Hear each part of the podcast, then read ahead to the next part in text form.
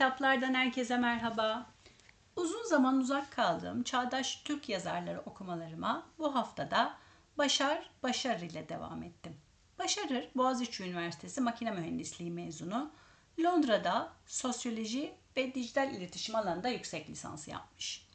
2004 yılında Getirin O Günleri, Yakalım Bu Öyküleri eseriyle Sait Faik Hikaye Armağanını, 2014 yılında Teklifinizle ilgilenmiyorum eseriyle Yunus Nadi Öykü Ödülünü ve 2017 yılında Sibop ile Yunus Nadi Roman Ödülünü kazanmış.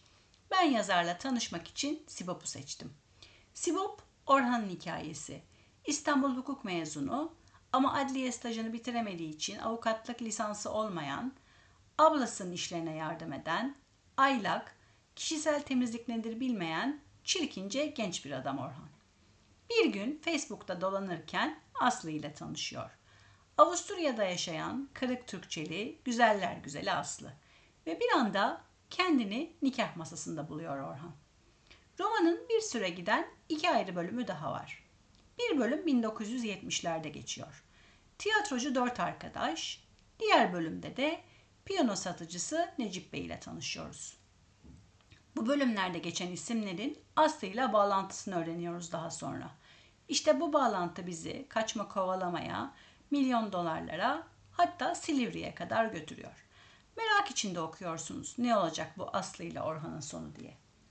Yazarın çizdiği karakterler, dilleri o kadar gerçek ki Orhan'ın kullandığı sokak jargonu, küfürler rahatsız etmiyor asla. Çünkü biliyoruz ki çevremizdeki Orhanlardan ancak bu dil yakışır ona.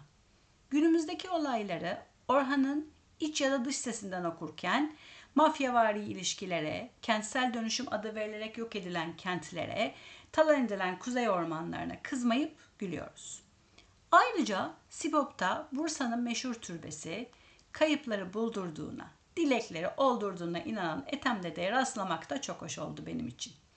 Ben çok keyif alarak yazarın akıcı kalemine hayran olarak okudum Sibop'u. En sevdiğim anti kahramanlardan oldu Orhan. İyi ki tanıdım kendisini.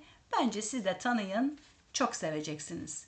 Önümüzdeki hafta bir başka kitap, bir başka yazarda görüşmek üzere. Kalın sağlıcakla.